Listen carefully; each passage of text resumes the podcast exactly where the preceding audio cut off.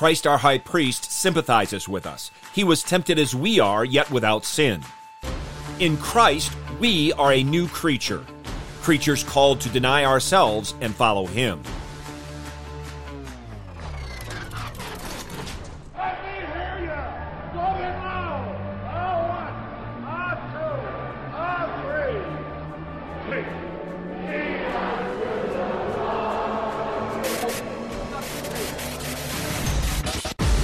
Welcome to In the Bullpen, Up and Ready, a ministry of developing contenders. The call has come. You need to get up and ready now. And look who's coming up. High fly ball into right field. She is gone. Some scholars believe that 1 Peter 2, verses 21 through 25, is a Christological hymn adapted to suffering. Peter has reached this portion of his epistle, the first epistle, having already declared our certain salvation in Christ Jesus, as well as having called us as Christians to be prepared for obedient action, to do so by living holy lives and by proclaiming the excellencies of him who called us out of darkness into his marvelous light. Beginning in verse 11 of chapter 2, Peter admonishes us to live for the glory of God as we submit, even as we submit in suffering and persecution. Hear now from 1 Peter 2, verses 21 through 25, "This is the word of God, a lamp unto our feet and a light unto our path. For you have been called for this purpose, since Christ also suffered for you, leaving you an example for you to follow in his steps, who committed no sin, nor was any deceit found in his mouth. And while being reviled, he did not revile in return. While suffering, he uttered no threats, but kept entrusting himself to him who judges righteously.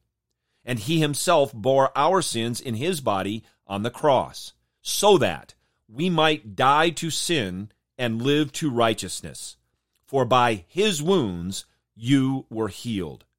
For you were continually straying like sheep, but now you have returned to the shepherd and guardian of your souls." Peter writes that King Jesus is an example to us and that we are to follow in his steps. We're to imitate Christ, trusting our Savior, following our King wherever he leads. Christ is our standard of behavior, Christ is our Savior from sin, and he is our faithful shepherd. We have been effectually called unto salvation and for the purpose of suffering. We are to walk as Christ walked amidst suffering. In particular, when we are being verbally attacked, when we're insulted with abusive and vile language. Like Christ, we are to be completely committed to trusting the Father, the one who is the righteous judge, the one who will, unlike us, perfectly deal with such people. And he will do so either by converting them or crushing his enemies. Because our Savior bore our sins on the cross, we are called to die to sin and live to righteousness.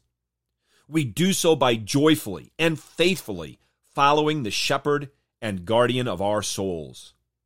There was a time we were wandering down the path of ruin as straying sheep. But now, by God's grace, we live in an ongoing repentance as we continually turn toward him in faith. The Apostle Paul taught us, all who desire to live godly in Christ Jesus will be persecuted. Peter here teaches us that as we are persecuted, as we suffer for Christ's sake, we are to do so continually imitating, trusting, and following our Lord and Savior.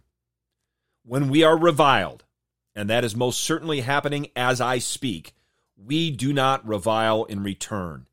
Rather, daily, moment by moment, we entrust ourselves to Father, Son, and Holy Spirit.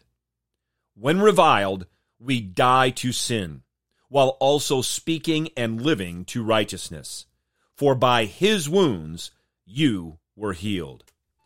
Get your eyes up, fixed on Jesus, the author and perfecter of faith, and be ready to deny yourself, take up your cross, and follow him.